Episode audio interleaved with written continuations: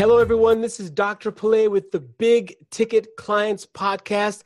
And it is my pleasure to have as our guest today an expert in the field of performance management and quality in organizations, Mr. Henry Schneider. How are you today, sir? Oh, I'm fine. Thank you. All right. Well, Henry, you know, we're going to have uh, some time to really visit. We want to get to know about you. You know, one thing about the Big Ticket Clients podcast is that we want to interview and hear from people who who are reaching out and working with big ticket clients. And you certainly have done a lot of that especially with some of the clients that you've saved millions of dollars. And we'll talk about that a little bit later. But i want to give you the platform to tell us exactly what you do and who your ideal clients are. All right so um, let's see where to start. Well Basically, okay, I, I, own a boutique consulting company that um, works with clients in a variety of industry sectors to look at what how they can improve what they're doing internally to achieve their business goals and objectives and grow and become profitable.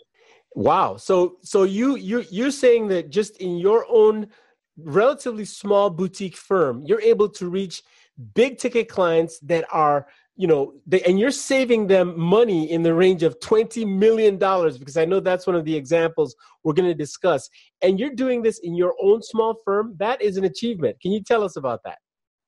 Yeah okay. Well it's it's done through a series of either i call it act appraisals consulting and training. Okay. And so when you act with me i come in and i look internally at you, you interview a bunch of people find out how things are really working as opposed to what you think is going on. Uh-huh.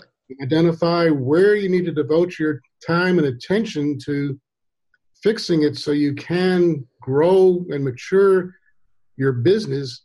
And if there's any specialized training that needs to go along, because a lot of times there's topics where you just don't know what to do or how to do it, and I can yeah. fill that gap. Wow, that is very cool. And you know, you've just you've just brought up an acronym that I also have in my own business in the lead generation and marketing world. ACT for me stands for taking action, doing it within a community, and then tracking your results. So we're gonna have to go talk about copyrights, right? no, that's really cool that you've got that acronym. I, I enjoyed that. So, so Henry, let, us talk a little bit about the context that your ideal clients find themselves in. Now, I, I assume these are anywhere from medium to very large companies. Is that correct? Correct. Yes. So, so, so, how do they find themselves in these problems in the first place before they need your services? What state are they in when you show up? Well, it, it, you know, it varies. It all it depends. I mean, some companies are just they realize, well, something's not right, but I don't know what yeah. it is. Uh, you, know, you know, like I know my parents used to say, I say, I don't feel good. And I say, what doesn't feel good? I say, me. the whole thing. and that doesn't help. But it's like, you know, if you can sense there's something not is out of whack, but you don't know where to devote your attention, that's one step. Other times they'll come to me because they want to bid on a contract with the, the government and they need to be able to have demonstrate they've matured their internal capabilities. And so they'll ask me to help them out. And do an appraisal to baseline what they're up against. That's really good, you know, because you you mentioned um, the word capabilities, and I've been meaning to sort of ask you to tell us a little bit more about what you call the maturing business capability. I know that it has something to do with internal capabilities. I mean, if we think in terms of layman's terms, you know, every company has internal capabilities, whether it's their employees, their processes, the, the way they measure success, all of those internal things have to be understood and managed. Can you tell us how you know the average listener might understand what you mean by the, the business capabilities that you help with? Sure. The uh, there's four basic categories. There's um, doing work. Yep. There's improving the work. There's managing the work, and then it's enabling people to be their best. So DIME, D-I-M-E. Ah, another acronym. I like that. Wait, wait, say that again. D is what now? D is doing the work. Doing, and then I? I is improving the work. Improving. Uh, M is managing the work. Managing and? and? E is enabling people to do their best. Wow, that sounds like even personal development uh, people could use that one. Mm-hmm. in, in, addition to obviously the companies you serve, but that's a great one. Tell us more about that. Okay, so within each one of those categories is a bunch of other, you know, sub areas mm-hmm. where you can look at, and a lot of times if you break it down, the, the typical things where companies really struggle with is estimating. Got it and they don't estimate really well. It's they use the swag method, which is they, they try to pretty it up by calling it engineering judgment, but it's just a sophisticated guess pulling the yeah. number out of the air with no basis for what they're doing. And and swag, uh, I believe, stands for something something guess. yes, right? sophisticated wild guess. okay, we'll leave the A out, right? Yeah. Sophisticated wild A guess. Okay, I got that. Um, um, so so you you're really in the business of, you know, you discover a company in a in a in a time during its process of trying to figure out how it achieves its shareholder or stakeholder goals, and they're mm-hmm. running into trouble because of internal capabilities. Uh, mm-hmm. you know, and you are able to come in, help them see reality, help them measure reality, and then turn them around. Is that kind of a good layman's yeah. way of putting it? Yeah, and when you use the word turnaround, it's very good too because it's a lot of times there's companies that are in trouble and they're going to be, you know, they've got the um, venture capitalists are outside trying to feed off of that, yeah. and uh, they want to turn things around. And that, again, this is a you know ripe area for improvement because it's not the financial aspects, but that's where everybody focuses. This is everything that supports the finance. I mean, you could be making money, yeah, internally hemorrhaging and not know it. Wow. Wow. So so it, it's beyond finance. It goes into uh, what other areas might might get involved? Because you're right. Most people think, okay, our success is based on whether we made money or not. Mm-hmm. What other areas uh, should people be looking at? Well, it's looking at you know where are you wasting your resources?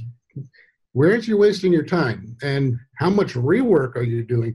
Where mm things, you know, you did something and oh, whoops, that's all messed up. Let's we got to go back and try it again, and it's all those multiple iterations. That's where all the money can be gained because it's wasteful activities that you're not aware of that you're doing wrong.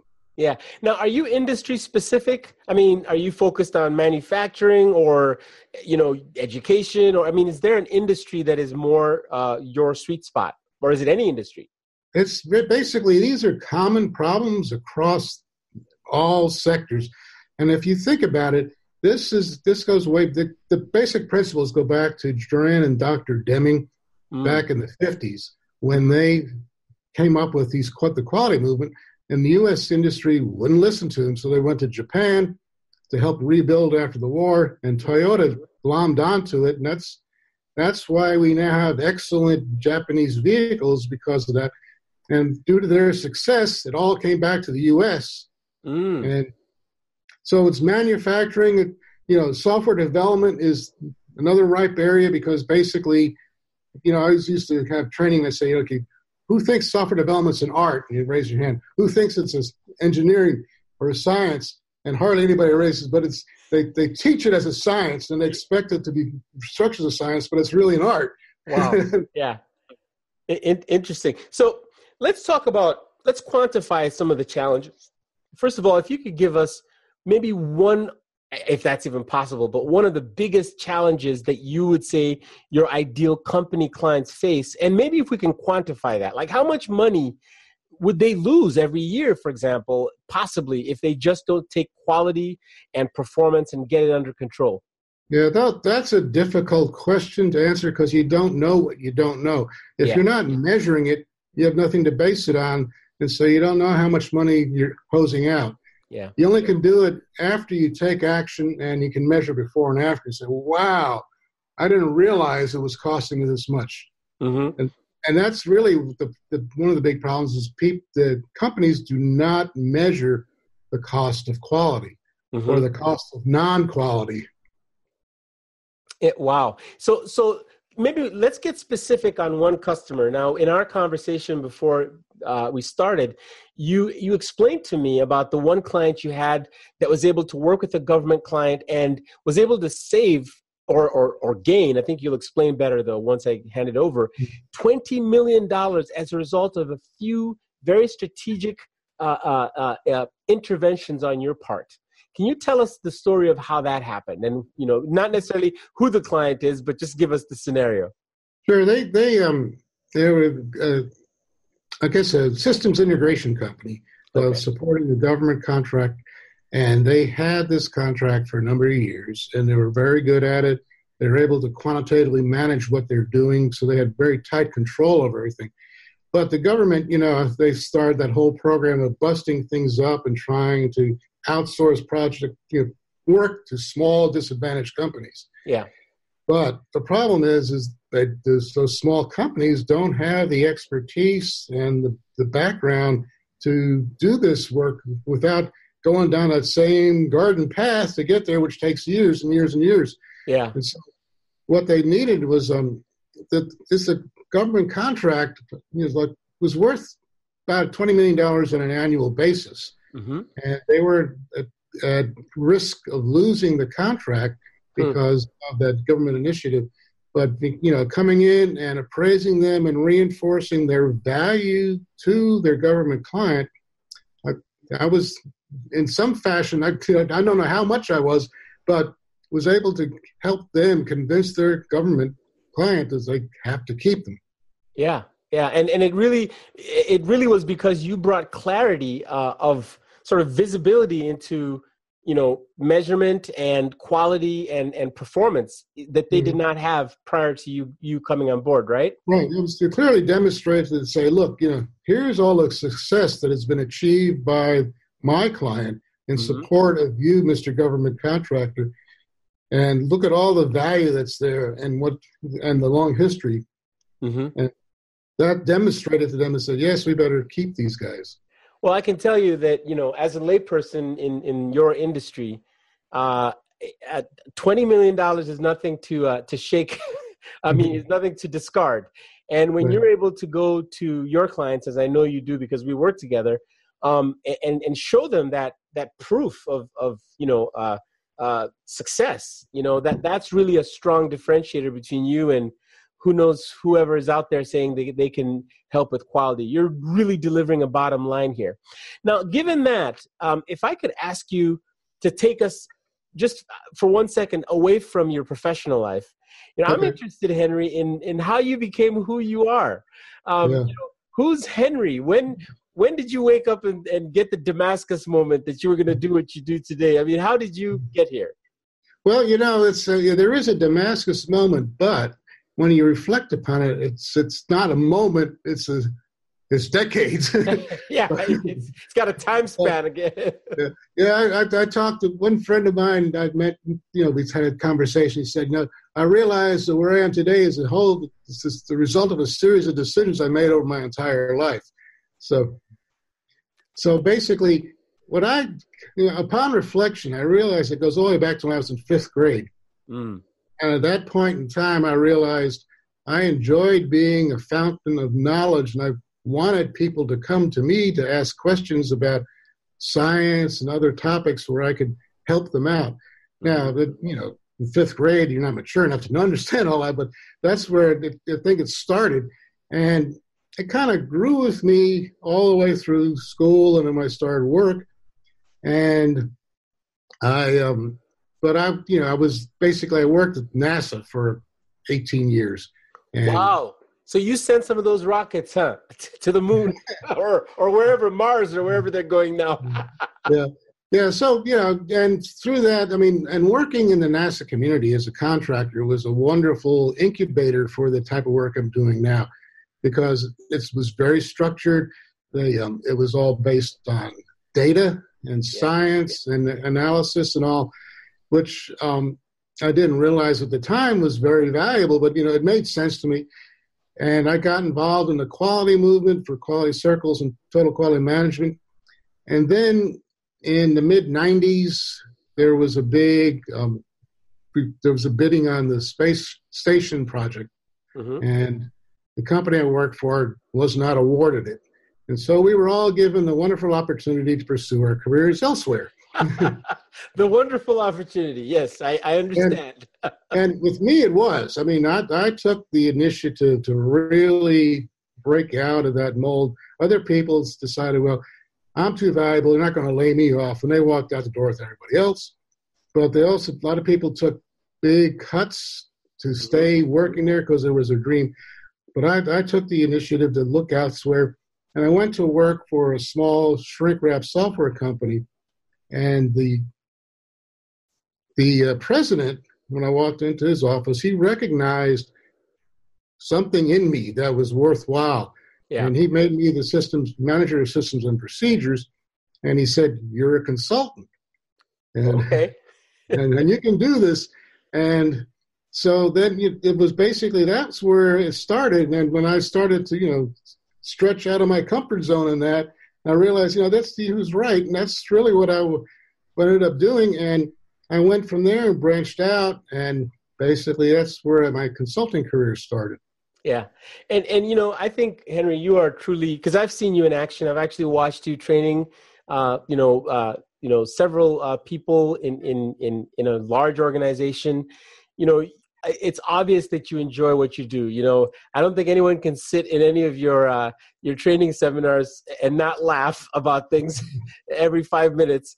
So you know, so so so now that we know how you got here and kind of how your motivations uh, led you to what you do, what what advice would you give to your client, your ideal clients, the kind of companies you work with, about how to avoid you know these big quality or performance pitfalls. Are there some nuggets? I know it's a huge mm-hmm. topic and, and i don't want you to have to oversimplify but do you have any nuggets so that you could share with them that might be helpful? Yeah it's kind of hard. I mean it all depends upon where the problems are.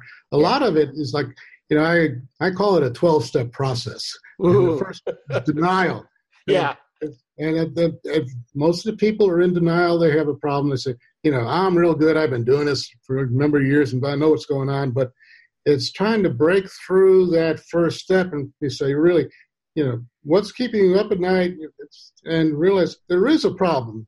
Yes. And it's about it's education is really where it comes down to to say, here are the different types of capabilities that you need to be concerned about as a business owner and a, or as director or a C level that really would help you move forward because you know you got that phrase if you're not growing you're dying. Mm. and if if you are not growing it's because you're you got things inside that are atrophying on you that you've got to really understand and strengthen. Wow. And you know something I, I i really wanted to ask you which is sort of the global sort of the, the global viewpoint here because actually you're in china right now. You right. i'm i'm here in austin texas uh, the united states. You are actually in china even though you live in the united states here. And um, i'm sure your clients over there uh, have similarities and differences with with clients here in the states. From a global perspective how would you maybe give the same answer? Or, or, or what what what does globalization if i might use that word bring to the the quality and performance challenge that you solve yeah, that's, that, to me, it's universal. There's no difference. Now, there may be cultural issues with the way people will talk to you about it, but the problems are universal. It's yeah. the same thing no matter where you are. And if I can would share, you know, I just wrapped up an engagement yesterday and talking to the company, and it's the same thing is that they have business objectives and they've got measures and there's no connection between them. Yeah, yeah. yeah. It's like, why are you measuring these things? You know, that may not be what you need to know in order to run the business. So yeah. there's a gap. And they went through this whole thing, a daisy chain, trying to tie everything together and say, here are the things you need to do so you can it'll support where you want to be when you grow up. now I have to ask you, how do you explain in Chinese the concept of when you grow up? I mean, well, we know that's say that do you speak Chinese or do you speak uh, any language there? That, that, are you using interpreters? I happen to use an interpreter translator. You know, okay, I know okay. about six words, and that's as far as I. Can. Well, you obviously have to communicate, or else you wouldn't get your, your work done over there in, in China right now. Yeah, that, I mean, that's another defining moment because years ago, this is like in 2002, the, when I worked for the, another consulting company, the uh, one of the marketing guys came over to China and sold a bunch of work. And he said, Henry, come over here for three weeks. You're going to talk to three clients in three weeks. No preparation, but you can do it. so I flew over, walked into cold, and just went through them. Bam, bam, bam. there you go. There you go. Well, you know, it's really been a pleasure to have this conversation. I just want to ask one last thing before we wrap up, and that is if you had, uh, you know, one final piece of advice about maturing business capabilities. Again, that's a phrase that, um, you know, the layperson may not fully understand, but if you sort of spell it out and give some advice for anyone listening that may be in, in need of that advice, that would be great. And then I'd love to talk about where people can reach you uh, on social media. Okay. Well, I, I would say the the first step is to sit down and talk. You know, you know, let's let's have a conversation. So, you know, how's it going? You know, yeah. and you know where where you know are things working for you? Where are they not working? And where can you do better the next time to improve?